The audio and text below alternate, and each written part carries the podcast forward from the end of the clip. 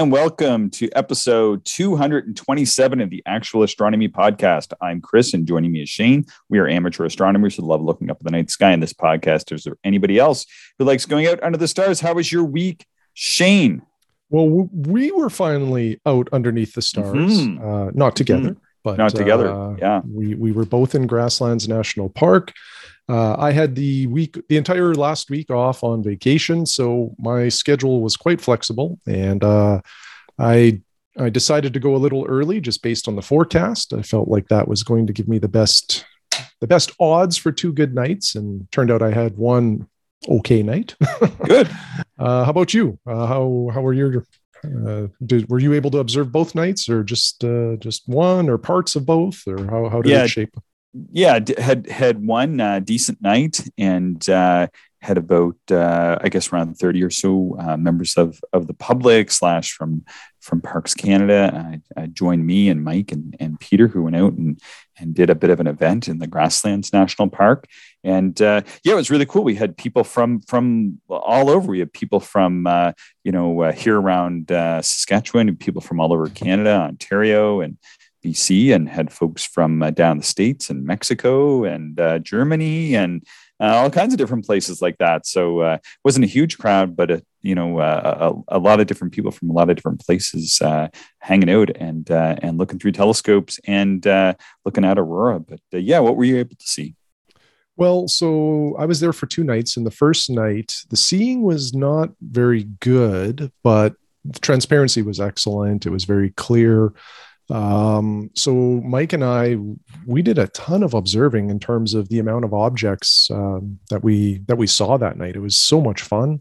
Mm-hmm. Um, so I was using my uh, Takahashi TSA 102 uh, with the bino viewer, mm-hmm. and Mike had his Orion 12 inch reflector, and yep. Um, so we had a kind of a nice contrast of instruments. Um, some of the uh, memorable observations we spent a lot of time up in Coma Berenices as well as uh, Virgo, just because they're well positioned right now. Mm-hmm. Um, had a quick look at the Leo triplet in the TSA. Um, but uh, I was able to see two objects that were or that are in O'Meara's Hidden Treasures book. Okay. Um, the first one is NGC uh, 4725, which is a galaxy up in Coma Berenices. Um, and it's very close to uh, Melotte 111, and I I think it kind of gets overlooked a little bit just because of you know how beautiful and huge uh, Melotte 111 is. Um, but uh, with the 24 millimeter panoptics, um, I was able to see in in the four inch an elongated galaxy, um, but it had it had two bright spots um, that were visible with averted vision. Um, and it also kind of looked like there was a darker spot or darker region present. Um, so I could see the galaxy with you know direct vision, but again averted vision for any of those details. So I switched from the 24 millimeter panoptics to uh, 13 millimeter uh, Naglers, and the two bright spots became more apparent. Um, what's kind of interesting is is Mike brought uh, that galaxy into the 12 inch and i really didn't feel like the views were all that different mm-hmm. um, but uh, anyway uh, so it, it, was a really cool observation um, you know seeing any kind of detail in galaxies is always exciting to me mm-hmm. um, so an interesting note about this observation i you know so we saw this I come home and I always like to validate what I saw, especially if I wasn't sure about everything that I saw. And those two bright spots were interesting to me. I'm not sure what I was seeing. Um, so um, what they are is they're like Milky Way stars in the foreground hmm. uh, that just happen to be superimposed upon this galaxy because of the positioning or alignment. But these two stars are about magnitude 13, and another one is about magnitude 13 and a half. Oh wow, and uh, that's pretty good with your uh, four inch. Well, yeah. So, so this is my point that I that I was going to get to is that that's getting to be on like the limiting magnitude for a four inch telescope. Wow. But I was using a bino viewer. And, you know, kind of the knock on the bino viewers is that you, you lose some of the light. They, you know, it's not, uh, it's not showing you everything and, and, you know, deep sky observing with small instruments, not great. Well, I don't know if I'm seeing you know magnitude 13ish stars uh, through the bino viewer. I'm pretty pleased. So um, yeah, yeah, I was really quite blown away. Oh wow. Um, what else? Uh, so NGC 4526. Uh, this is another hidden treasure, and this is a galaxy in Virgo. Um, and you know, Virgo is littered with galaxies. The the Virgo cluster is incredible. Um, so with the 24 millimeter panoptics, I was able to see kind of a that it, it appeared to me as a bit of an elliptical but face-on galaxy. Um, definitely a bright core and a diffuse surrounding, uh, but no real discernible features. And when I increased magnification, it it didn't improve the view at all. In fact, it might have detracted a little bit because you lose some of the brightness. Mm-hmm. Um, so anyway, that was interesting. Uh, we looked at M3 and M53, um, and I really want to just like M53 blew my mind. Uh, now, through yeah. the TSA, uh, the the four inch refractor, these were just round fuzzy balls, and that was it. Um, you know, I was not really able to make out individual stars. Um, but I didn't jack up the power. So maybe if I would have used more power, that could have helped. Mm-hmm. But the view through Mike's 12 inch was oh, yeah. Nothing short of incredible. Yeah. It really was it like M53 was photographic. Um, you know, I would estimate just quick estimate, you know, didn't actually do any counting, but I'm I'm thinking there's two to 400, 200 to 400 uh, individual stars that we could see through Mike's 12 inch.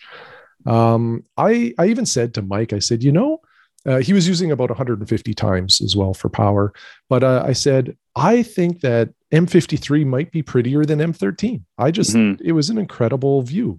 Mm. Um, M3 was was uh, very similar, you know, and not quite as uh, I felt M53 was more impressive. Um, mm. But anyway, both both were great uh, through the 12 inch.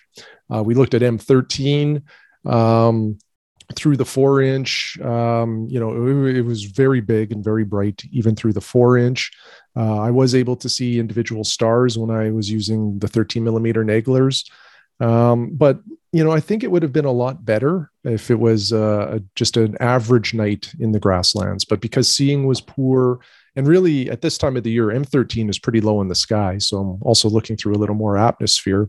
Um, you know, it, it, probably would be a lot better later in the season. Mm-hmm. But an interesting note here. Um, so with the uh, with the 13 millimeter Nagler, I could see individual stars, but I had to use averted vision. Mm-hmm. Um, so I thought I'll switch over to some orthoscopic eyepieces that I brought, um, just to you know see if uh, again the simpler glass if it allows more light through or improves the view. Um, so I used 12 millimeter orthos. Um, you know, one millimeter difference, I don't think will have a big impact. No. Um, but with the ortho, I was able to see the individual stars with direct vision rather than uh, averted vision. Wow. So it's That's not amazing. Like, yeah, it's not like I could probably see more. I don't think it just was easier um, hmm. and and more comfortable. Now, I lose a lot of field of view as well. So, you know, it's a, a completely different way to frame the object. Um, but I was really pleased with how the ortho uh, uh, showed M13. Hmm. Uh, what else? Uh, Graffias uh, is a double star, very easy split. Um, uh, M49 looked at. Uh, it was really just a fuzzy ball without any discernible features. Uh, spent a lot of time panning through uh, Melotte 111. It's mm-hmm. just such an incredible uh, part of the sky. In yeah. fact, I really wished I would have brought my Borg Mini 50 just to take in as much yeah. of it as possible because of how large it is. Yeah. And, uh, it, you know, again, under a dark sky, I, I also just like to look up without any optical aid and just see what the sky looks like. And it's amazing how big and bright uh Melotte 111 is under a dark sky. Like it just it's shocking. Um, so ton of fun. Um, so this was also the first dark sky session that I exclusively used the bino viewer. I did not do any mono viewing except uh, with Mike's telescope. Hmm. And um, I got to say, I think I'm hooked. It was so comfortable. Um, you know, no eye fatigue at all at any point. Um, I certainly felt like I could have went far deeper into the night um, our session was ruined a little early because of clouds uh, that rolled in, and um, we thought that the following night would probably be the better night anyway, which turned out to be false. But um, but yeah, yeah. anyway, the uh, the the Bino viewers were phenomenal. I, I'm I was really pleased with their performance. The only you know drawback um, was that I couldn't do like the extreme wild wide field viewing that sometimes I like to do. Mm-hmm. But really, you know what I probably should have done because I brought my two inch focuser and I brought some wide field eyepieces was maybe just finish the night with some wide field viewing up in Coma uh, or some, you know, just general wide field viewing because uh, Sagittarius was starting to rise a little bit too. And uh, Cygnus was up. There was certainly some opportunity for it. So I should have probably switched to two inch viewing, but uh, I yeah. just got distracted with all sorts of, yeah. Uh, you know, great, great objects to look at. So it was a ton of fun. Uh, I was so happy to be out under a dark nice. sky again. So yeah, I'll, yeah, I'll turn it over to you yeah, it's it's been a while since you've been down there. I think observing, uh, yeah, since before the pandemic. I think. Well, yeah, and and uh, actually for East Block, even the year before the pandemic, um, you know, where I work, I won't get into all of the the gory details, but there was some commitments that required me to stay pretty close to home uh, during periods of the summer. And um, as such, I didn't even get to East Block the year before the pandemic. So it's been, I think, three years since I've been in East Block, two mm. years since I've been in West Block. But um, yeah, it's been yeah. a while and it felt great. Yeah, I know. It's, uh, it, it's awesome to get down there. Yeah, I, I used to just about live down in East Block. yeah, yeah. Well, it's so close to us, right? Yeah, three hours you're there. So yeah, yeah. Like uh, so I was uh, mostly doing like uh, public stuff because I committed to the parks for for doing public, public events uh, on this weekend, which was uh, great.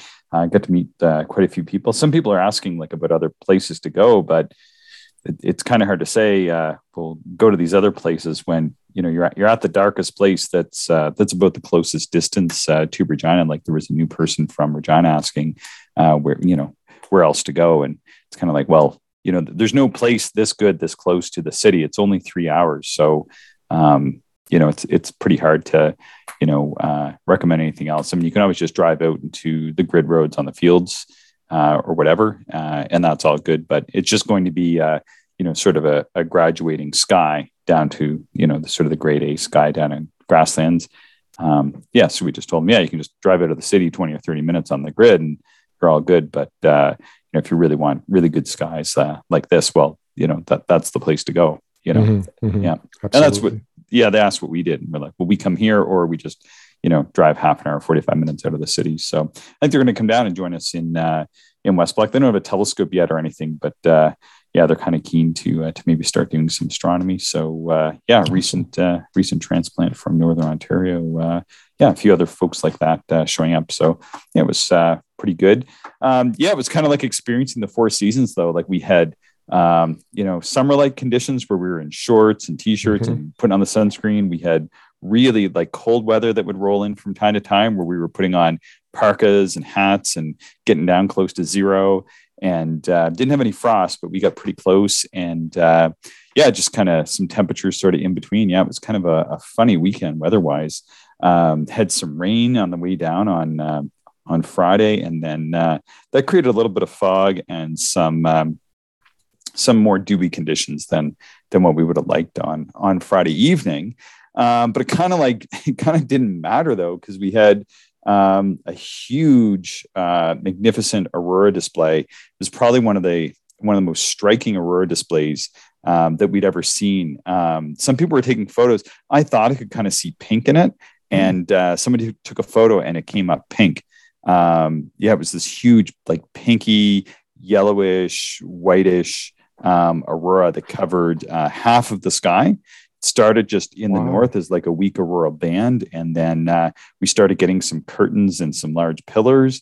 And then um, you know after about an hour of this it, it, really was flooding pretty much the whole sky with some light and then um, we started to see like a spire forming uh, due east and i've only ever seen this once before and it got thicker and longer and thicker and it just grew and grew and grew and we watched it it extended right up from the east went right overhead and then uh, went right into the western horizon, which uh, I believe is one of these new uh, Steve uh, auroral phenomena that uh, people are so stoked about. But uh, yeah, we definitely saw one of those form up, and and we watched that for a long time as well. It sat there for the better part of an hour. Um, yeah, it was a pretty spectacular aurora display. And yeah, it was neat. We were showing people some stuff. Mike was showing people stuff through the telescope, and uh, and people were lined up there. And then kind of once the aurora was really kicking up, we were getting pretty dude out. So uh, yeah, we just kind of everybody just kind of stood there watching because we uh, probably I think maybe half or three quarters of the people had never even seen an aurora display before, and so to see something like that with uh, with lots of people that never even seen aurora before was uh, was really fun because they were mm-hmm. they were pretty excited. There's a lot of oohs and ahs as like spires would form and curtains would roll in and uh, and then the Steve kind of shot up out of the east um, and then through the overhead. Yeah, it was pretty spectacular. Wow, yeah, that's that's amazing. Um, the Tuesday night that Mike and I were observing, there was a, a sh- very short aurora flare uh, in the north. Um, it probably lasted about 15, maybe 20 minutes. Uh, three or four pillars that were quite active, and then it just faded. It didn't. It really didn't get all that bright. Mm-hmm. Um, but what you saw yeah. sounds incredible. Oh yeah, yeah, it was bright and it was it was it was really neat, and I think people really enjoyed it. Sort of the downside was like it was so bright that uh, uh, we had started to see the Milky Way as it got dark, and then mm-hmm. that just got completely uh, washed out. Like you couldn't see the Milky Way. I mean, it was very bright. Like you know, you couldn't read by it, but it it was very very bright. Yeah, um, yeah. yeah, like casting shadows, and yeah, it was like uh, you know a, a very bright uh, display. So I think you know, we lost uh, a lot of the stars. So typically there you can see well into the sixth magnitude naked eye. And we were down into like the, uh, you know, maybe the fourth magnitude in, in the best part of the sky. And some parts of the sky, you can only see third magnitude stars, uh, if oh, that, wow. because, yeah. oh yeah, it just, uh, it was extremely bright. So very, very cool to see though. Yeah, yeah. Well, that's that's the catch twenty two with the aurora. You know, the, it's absolutely beautiful, but it it really does. It has the potential anyway to end your observing because of uh, how how bright they are. Yeah, yeah, and then uh, yeah, we kind of packed it in after a while because it, it did get rather dewy and uh, and it was cool like it it got down uh, into the low single digits and uh, so we all went off and, and went to bed and I got up to try to see if I could see some of the planets in the dawn sky but some clouds had rolled in by then. So uh, yeah there was there was no luck with that. And then on uh, last night uh, gave a gave a talk, another talk to the public, and then uh, yeah, it was uh, just too cloudy. We had some sucker holes and pointed out the odd star to people, but uh, yeah, things didn't uh, didn't pan out last night. It didn't rain or anything, but it was just uh, just too many clouds kicking around, and uh, yeah, so we we talked to to folks for a while, and and then just kind of went up and waited till midnight to see if we could see any breaks and saw none. So we packed it up and uh, just sort of went to bed uh, early, which is uh, sort of like midnight or twelve thirty or whatever, and uh, got some good sleep. Though, boy, feel uh, feel pretty well rested today, and uh, here we are doing a podcast. you know, just about two hours after I walked in the door, so that's not too bad. Yeah, yeah, for sure. Um, sounds like we kind of had uh, a similar experience of, of one night of yeah. observing and then one night of just getting a, a good night's sleep because you know the clouds rolled in and took away our fun yeah, yeah, there was neat stuff going on down there though. Like we saw, typically, you know, we have pelicans in Saskatchewan, but there was uh, 18 or 19 pelicans down there flying around. So mm-hmm. that was uh, a neat thing to see because typically there's not pelicans in that area. Yeah, yeah, Mike and I saw them too, which uh, was yeah interesting. I've never seen them down there before. Yeah, and it looked like there was some other folks that had showed up and were doing like uh, some astrophotography and stuff like that. People that um, we didn't know anything. So uh, it's really neat to see uh, sort of on a continual basis now, like pretty much every weekend, there's an astronomer or two that that are coming down and, and using the park because, uh, of course, uh, uh, our little group of of uh, fine folks were the only people that were using it for astronomy for for quite a few years. So it's great to see that kind of catching on because they they do take keeping the park as dark as possible uh, fairly seriously. So uh, yeah, it's it's it's a nice spot uh, for anybody to be able to go and, and do astronomy on any weekend now. Except stay away from the washrooms. Those bright white lights are atrocious. Yeah, yeah, they put up some red filters on them. So, uh, oh, they did for yeah, that night. Yeah, yeah. So oh. it, it, wasn't too bad, but uh, oh. yeah, the problem with the washrooms are uh, is they they meet the like International Dark Sky Association and RASC specs for uh, dark sky lighting because they uh, they have lights that face down and uh, they don't have any directional lights. You're just getting reflected light, um, like coming off the walls and coming out, you know, sort of um, between the cracks and everything. Like it's it's not a direct light. But of course, what happens is when you're in a pristine location, um, it just seems horrendous. Um, but it's not. It, it's really not very much light. Like if it was anywhere else, like if that was, uh, um, you know, the way your neighbor's house was set up, you would be, you know, clicking your heels because if every every house in your neighborhood was set up like that, um, you would have, you know, another magnitude of, of dark skies probably um, you know, in your backyard Shane. But uh, you, you, throw that into the darkest place in, uh, you know, uh, along the American border here in Western Canada, and and it just seems, uh, you know, like like you're really robbing the sky of uh, starlight. Uh, just unfortunately, the way it goes. So, yeah. Yeah, I wasn't I wasn't thrilled with it. That's for sure. Um, the, the the washrooms down by the I guess visitor center were not as bad, but the ones up on the hill were were quite bright. But it is what it is, I guess. Oh yeah, yeah. I mean, that's that's just the way it is because I think like the standard is just like they're they're making it sort of for the average. And you know, if you were in a, a dark sky preserve that that wasn't really that dark, this would be you wouldn't even notice that. You would think this is totally fine. Like I know, like the provincial park that uh, we would do astronomy in.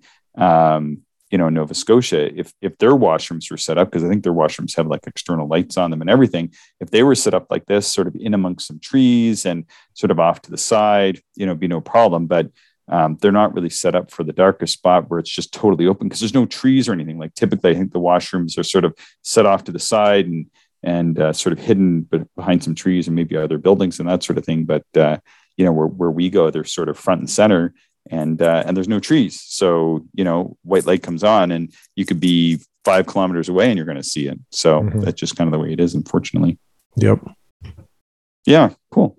Uh, yeah. So good trip. Nice to meet lots of folks and and hang out for the weekend, and uh, you know, do some uh, do some astronomy and and meet some new people, and just sort of kick back and relax in, in the grasslands. Anything else to uh, to add to the grasslands adventures here, Shane?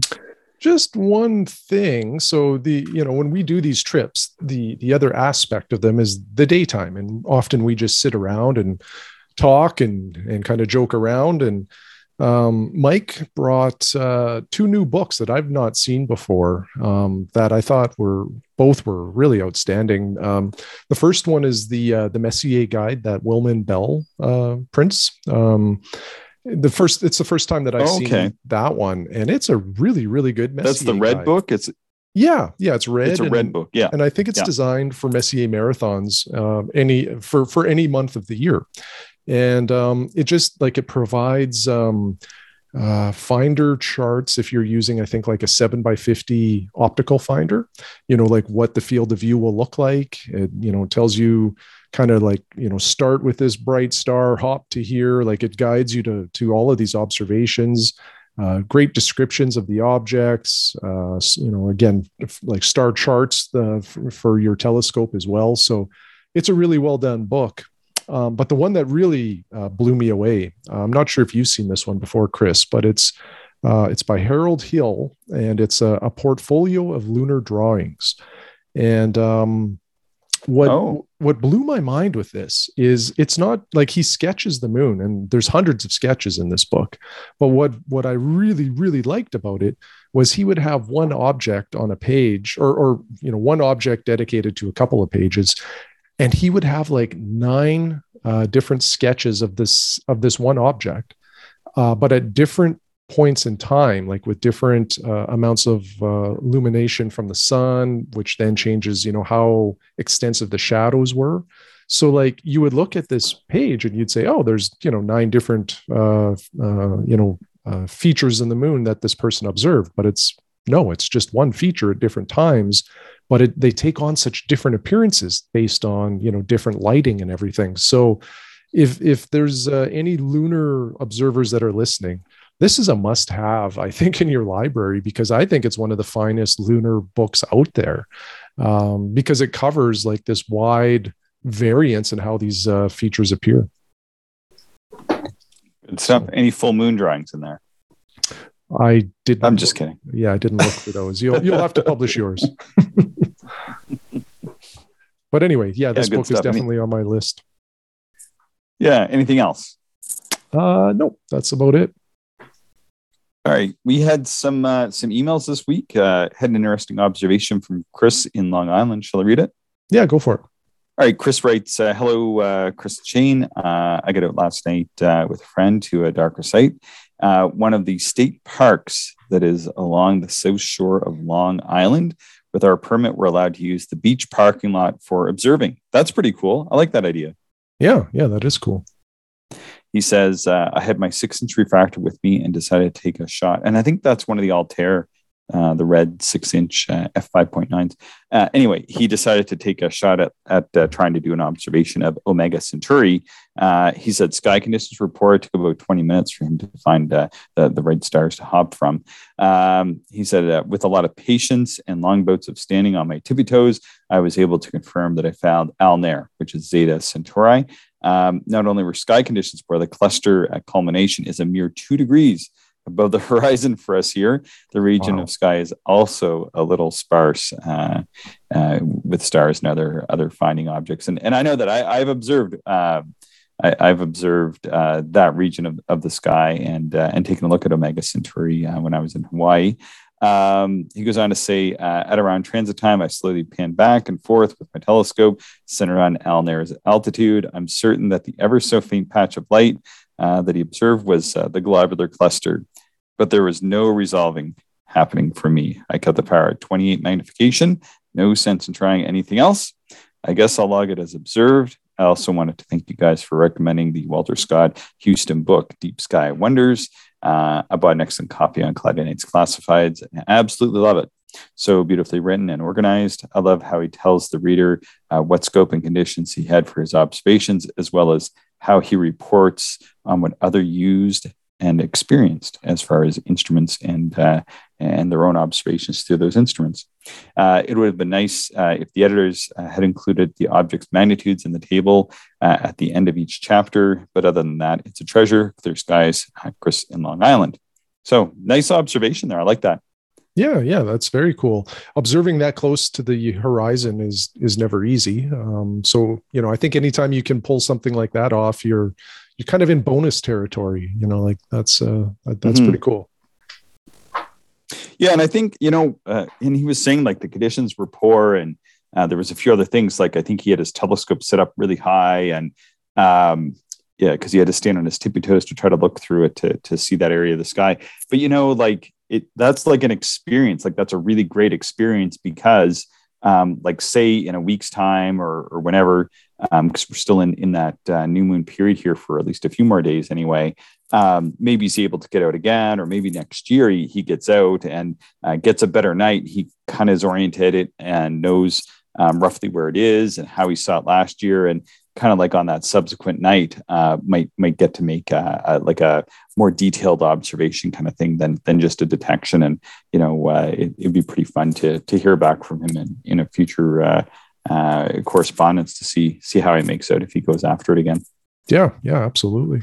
Yeah. Uh, just got Houston's book deep sky wonders. What are your thoughts on that text? Uh, i don't own it. That's my thought. Oh, I own it. I love it. It's it's about my favorite book. Um, yeah, I agree. I, I wish that uh, so Stephen O'Meara edited together Walter Scott Houston's articles, um, which spanned uh, several decades. I think from like the mid '50s or early '60s until the early '90s when uh, Houston died, um, and they were published in Sky and Telescope uh, pretty much every month. And uh, Stephen James O'Meara took uh, many of those and edited them down into into a book, sort of month by month by month and month. And I I agree with Chris's assessment that it would have been nice if they give a more detailed um, lists at the back of each chapter. And then, uh, then as well, I, I, wish that they had used um, like some more in different objects. Um, like for example, in the summer, they sort of turned to the northern sky, uh, I guess, just to be a little bit different. Um, but uh, you know, would would have been nice to have more, uh, you know, sort of uh, uh, south-reaching objects and objects closer to the to the southern horizon than we can see in the summer. But yeah, small small quibbles. Um, and like Chris, I like how he he you know uh, details his observations as well as the observations of uh, of the readers. Yeah, very good. Yeah, yeah right on. All right. Should I read the next one? Go for it. Okay, uh, this is from Peter. Uh, hi, Chris and Shane. I made a few modifications to the FC100DZ. I added a two speed 12 to 1 focus adapter. Uh, the focuser seems to be the same, uh, same one that's sold under the More Blue brand by Astro Tech, but they are out of stock. Uh, I got this uh, on eBay from a guy in Chengdu for $190.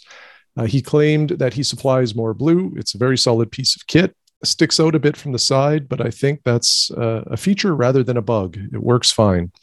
Uh, the installation was very easy, but it took me a little while because I was approaching things cautiously. Uh, and you'll also see that I got a Baader click lock as you suggested, which is a really fine piece of kit that you and I enjoy. Um, what else here? Uh, Peter also says uh, that he got uh, some tube rings from MoreBlue and a handle from Astrotech. Uh, the handle came with a matching Vixen dovetail. Uh, the whole thing is maybe a pound lighter now uh, versus using the clamshell. I can get two hands on the handle if needed, so it's much more manageable and it feels very secure. I will probably put some slightly thicker felt on the rings. Uh, the case from StellarVue uh, that he sent photos of looks soft on the sides, but it's well padded um, and it's quite stiff. And uh, what else here? I'm finding visual observing of DSOs to be uh, quite frustrating here due to due to the light pollution from Phoenix.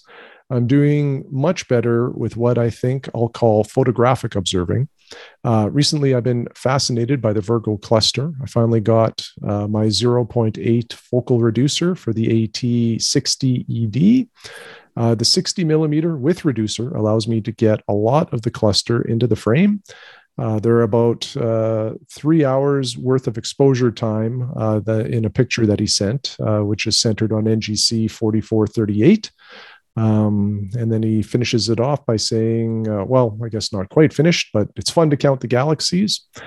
Uh, and then it looks like he's going to Sedona for some darker sky observing. Yeah. So he's going to take the SkyTee 2 mount, the Tak, and the AT60. Oh, nice. maybe the C5 and C90. So, yeah, that's quite a uh, quite an army of instruments, and looking forward to hearing about those observations too. Yeah, yeah, I love seeing the uh, photos of of Peter's uh, 100DZ, which is a Takahashi four inch uh, telescope and uh, refractor, and uh, yeah, just seeing how how he has it set up. I really like those MoreBlue products. I have a few of them, um, mostly plates and stuff like that, but yeah, I, I think uh, yeah, they're nice and lightweight, and um, you know, it really makes uh, really makes to help your your gear become a little bit more portable. Yeah, pretty nice. Yeah, yeah. Um, I do have a couple dovetails from MoreBlue, and um, they take out really any unnecessary metal to to lighten it up and seem to maintain their like the rigidness that you need from it. So it, it's a good product yeah, they don't get all scored up. I've got them on my, let's see, I've got them on my Taks. Yeah, my my FS60 and my 100 millimeter have them. So, yeah, all good to go there. Cool. Anything uh, else to add for uh, Peter? Nope. Excellent. Yeah, thanks, Peter. Thanks for sending those, and thanks for sending those those uh, pictures. Yeah, it's really good. Uh, shall I read James's email next? Yeah, for sure. Yeah, James writes, uh, greeting, greetings, Chris. Uh, I was listening to your latest podcast and you asked for suggestions for future episodes. Um, I've listened to uh, all of uh, yours and Shane's uh, podcasts and many of them uh, multiple times. And for me, the most enjoyable ones are the deep dives. Well, thank you for that because we often debated whether we would do more of those or not. Um, while listening to those tours of the constellations, I uh, pull up Stellarium and follow along. Oh, wow. uh, hopping from star to star while listening and saving to my favorites um, in Stellarium, those objects I'll try to observe in my next nighttime outing. Well, that's pretty cool. Yeah, that is really cool. Um, I hadn't I, thought I of that. yeah, I was just going to say the same thing. Yeah. Yeah. So uh, thanks for that, uh, James. And uh, we're putting it out there so people can um, hear how how you've used those and uh, maybe uh, that, that that gives me some ideas for how we can do more episodes like that. He goes on to say um, those episodes also wear well in that uh, when the constellations described are visible, even years after the uh, the episode was uh, was presented, the information remains relevant. So more deep dives into the constellations, please. You know what? I'm going to throw it back to uh, to James and say, um, let's see, uh, give me uh, a constellation that you want to see, James. Um, or if anybody else has has a constellation they want us to uh, to go through, um, we will we will do that. But I would like uh, to hear from James um, if you can. I, I would love to uh, do one just for you. I think that would be great. What do you think, Shane?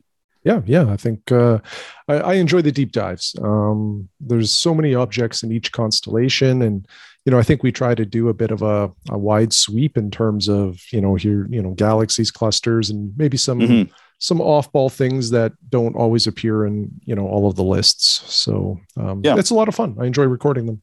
Yeah, he said I've also recently uh, re-enjoyed your uh, episodes discussing uh, Shane's Borg 50 FL, and uh, that encouraged me to obtain my own poor man's uh, 50. Uh, he got a 50 millimeter Astro uh, Tech Finder uh, from Astronomics, um, and they're presently selling it for $45 American.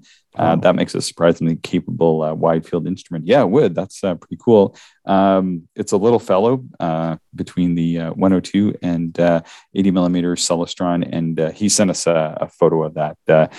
pretty good. he goes on to say, "How good is it?" You might ask. Well, have a gander at the high voltage tower in the center of the photograph below. So he sent us a couple of photographs. Really appreciate that as well. And he said the tower has a identification plate on it and he was able to uh, to read that quite easily. Uh, though he's yet to test it out under uh, the dark night sky, uh, he's optimistic it'll be an excellent wide field performer, and I think it uh, I think it will be. Uh, anyway, thanks for all the hard work you and Shane put in the podcast. Um, I and many hundreds of other amateur astronomers greatly appreciate it. Best regards, James. sorry, Jim. And yes, Jim. thanks so much. Sorry, I was saying Jim. I was just sort of reading the the email address there. Uh, but yeah, appreciate that, Jim. And uh, yeah, if you uh, have a suggestion for a podcast or if anybody else does, um, you know, we appreciate hearing from it, and uh, would love to hear from Jim back on uh, what he uh, what he would like us to uh, to focus on um, for another deep dive. And we will make one up in June uh, as a a la carte uh, presentation. Sounds good. Mm-hmm. Why don't you um, take the next one? Yeah, because yeah, Philippe wrote me, so I thought I would uh, I thought I would drop this in. So I've seen these emails come through, but we've we've been away, Shane, and I think you've replied to to some folks, and uh, I was just like, holy cow, I, I've got to get uh, some replies out of these people. And then I thought, you know what? Let's just put them in the episode and then uh, we can sort of talk about them a little bit and then uh, we're giving the uh, the emails to i think the voice that uh, that they deserve because i think these are some interesting observations and uh, feedback for us so really appreciate that mm-hmm. All right uh, felipe writes uh, hello, Chris. Uh, he finally moved, so he's uh, moving to a city. Unfortunately, I had to say goodbye to the nice views of the Milky Way uh, that he was observing, and he's uh, a Southern Hemisphere observer, and uh, so I really enjoy hearing and seeing about his astronomy adventures he said uh, the second day he he was here, I set up his telescope, and it wasn't as bad as he thought. You know, and I am right with Felipe on this because I had to move once for a number of years to uh, an area that was uh, supposedly very badly light polluted, but I found out again, just like just like you, Felipe, it wasn't quite as bad as uh, as I had thought, and lived there for three or four years, and uh, and yeah, and made lots of friends. Because one of the one of the things that that you might find is that when you move to a higher density area, although you might be leaving behind um, lots of stars, you might run into um, lots of uh, lots of fellow amateur astronomers because you're in a more populated area. And so, uh, so sometimes that can be uh, that can be a benefit that uh, that that I didn't think of as much. I, I didn't really think about that as much, and then um, ran into people who were telescope builders and makers and uh, other observers and uh, binocular observers and all, all, kinds of different types of observers. Um, so yeah, the skies weren't uh, pristine and quite as good as as uh, as I would ideally like, but uh, yeah, met lots of really interesting observers. So he goes on to say. Um, let's see, he can no longer see uh, certain clusters with the naked eye, but he managed to find Omega Centauri, which is hilarious because we had Chris's email about finding Omega Centauri, and uh, the struggles that he had there. And uh, here's uh, Felipe uh, observing in the southern hemisphere and and uh, working on this the same object. He is also able to observe the jewel box and a few uh, few of the double stars, and mainly you know was showing some of the stuff to his family members, which which is really cool. So I think it was like obviously living further away from his family. Now he's living closer to his family, but it's more light polluted, um, and able to actually share some of some of his observations with family. So that's pretty cool. Um, he was able to try for the uh, lunar eclipse, um, but unfortunately, the uh, he says the weather was terrible down where he's uh, living, And uh, he said there was a cold snap during those days. Uh, nothing terrible for you Canadians, but when the temperature goes to 10 degrees above, uh, we are not used to it. Yeah, I can I can imagine that. Yeah, so 10 degrees Celsius that seems fairly cool for for a, a, country that's a lot closer to the equator than we are, Shane. yeah, yeah, and you know, even uh, you know, it certainly is relative, and and plus ten in January is great, but mm. um, plus uh, when Mike and I were observing our first night, I think it was about plus nine, and it was pretty darn cold. I had three jackets on. yeah. He goes on to say, uh, yesterday I woke up uh, to take a look at the planets, and he woke his mother up, and uh, and she was able to see them as well. And she got very emotional when she was looking at Saturn. And I think many people do for the first time. We were talking about this uh, last mm-hmm. night with folks, and yeah, certainly when people see Saturn for the first time, uh, yeah, they usually have a pretty big reaction, eh? Yeah. Well, I don't know. well, it's just absolutely beautiful, and it's it's probably one of the best. You know, I think Saturn and the Moon are maybe mm-hmm. two of the best objects for a telescope where like they're photographic no matter how you uh, no matter how you observe them um, and you just can see so much detail. It's incredible. Yeah. Yeah. And it's really neat because he says that uh, then later on his mother asked uh, him to help her out with a course she's giving at the at the library. And uh, and and he talked to see if it was okay if he could take his telescope there to do some public outreach. Uh, they loved the idea, so uh, they have a nice uh, amphitheater. He said, and uh, maybe once he gets a, a, little bit of experience, he can do a few classes, um, and then he would uh, perhaps come to me for some advice. And uh, yeah, I'm not any sort of expert on this by any means, but I've certainly taught a lot of observing classes. And that's one thing, you know, as amateur astronomers that that we can do um, and, and I think people do really appreciate it because oftentimes when we think about astronomy classes, we're thinking like astrophysics and mathematics and all this kind of stuff. And, and that's great if you want to go do an astrophysics degree.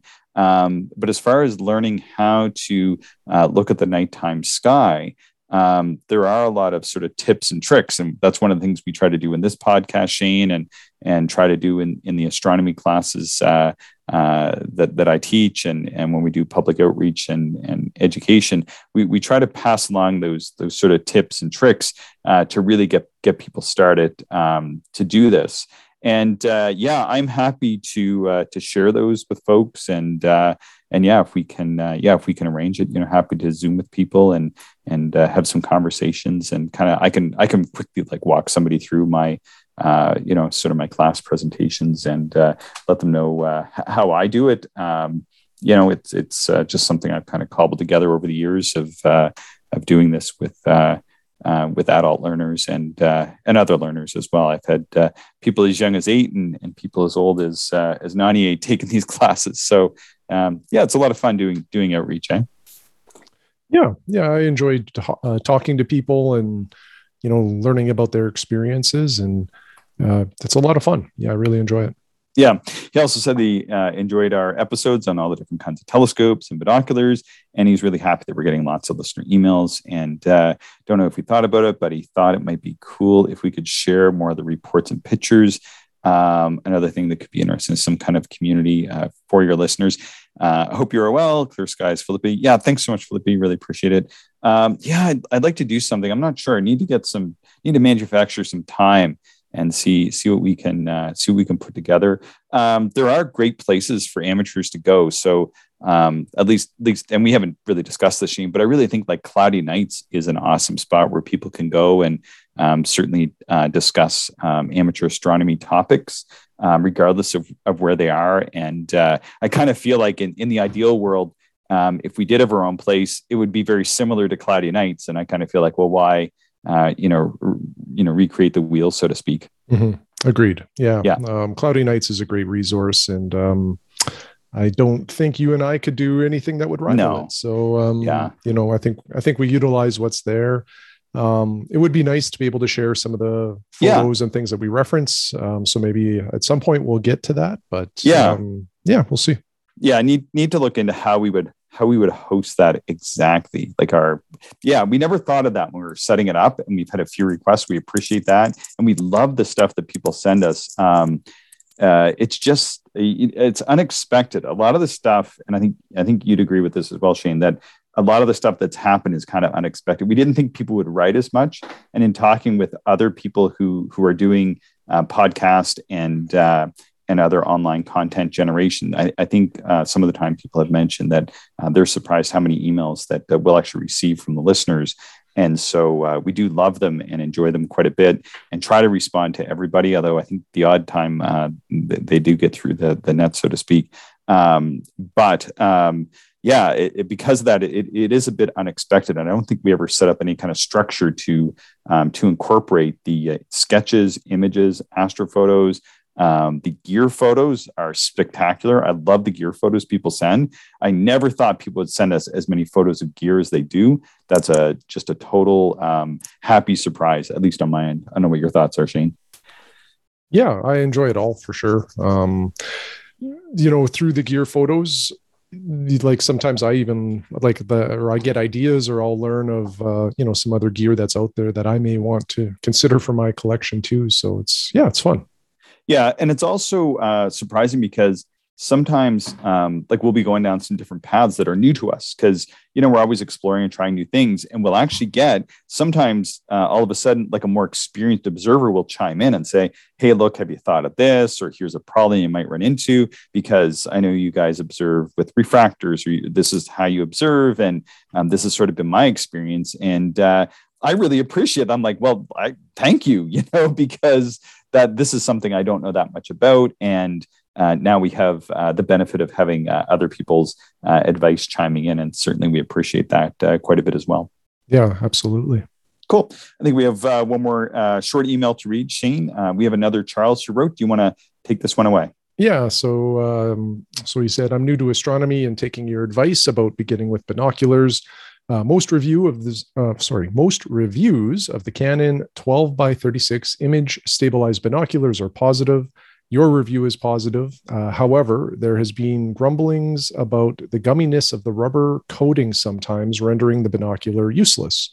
Uh, I was wondering if you have any comments. Also, what do you use for lens coverings uh, since the binos don't come supplied with covers? Thanks, Chuck. Um, so I replied to Chuck uh, this morning, and, and, what I said was uh, a couple things regarding uh, the gumminess. There's at least three generations of this binocular, and I think there might even be a fourth. Um, I have the second gen, and I have no gumminess. Um, I think if if I remember correctly, that might have been like a earlier generation thing, but maybe I'm wrong. Uh, but it, anyway, it, it just might be related to the particular release of the binocular.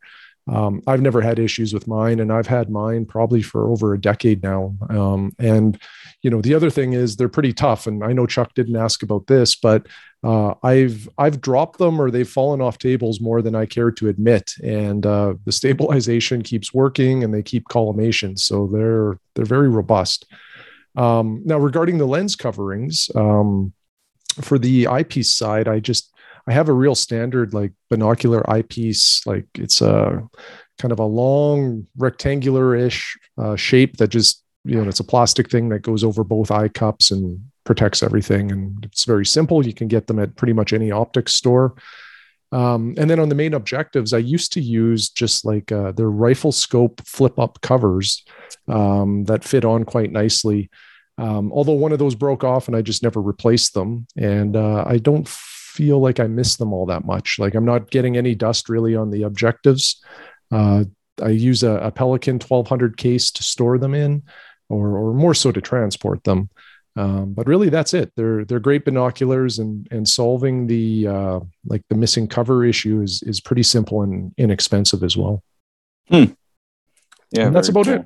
Yeah, yeah, yeah. Like those. Uh, like those binoculars quite a bit. And I, I think one of the things that I, I read about anyway, Shane, is that some people were speculating if people were um, maybe putting stuff on their hands and then handling binoculars, like if they were putting mm. a lot of bug repellent on, maybe, mm-hmm. or, or, other um, chemicals and stuff that maybe had uh, had caused some deterioration.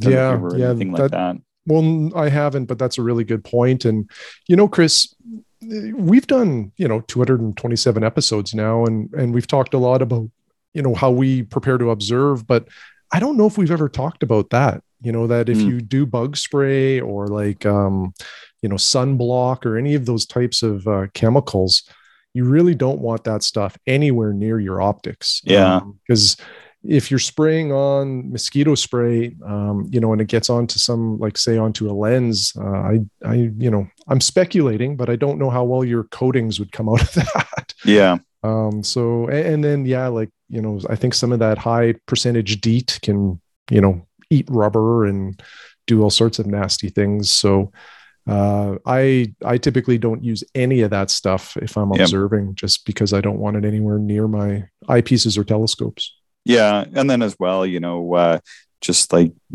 people might be keeping them in hot cars or different things, things can Mm. change over time. But I, I haven't seen that in any examples. Uh, and anybody that I've known uh, that's had a pair of the image stabilized binoculars, uh, I haven't seen them deteriorate like that. I probably know at least half a dozen or more people that that own them over a long period of time. And yeah, I just haven't seen that. Yeah, yeah. Uh, mine have been great, so I I can't.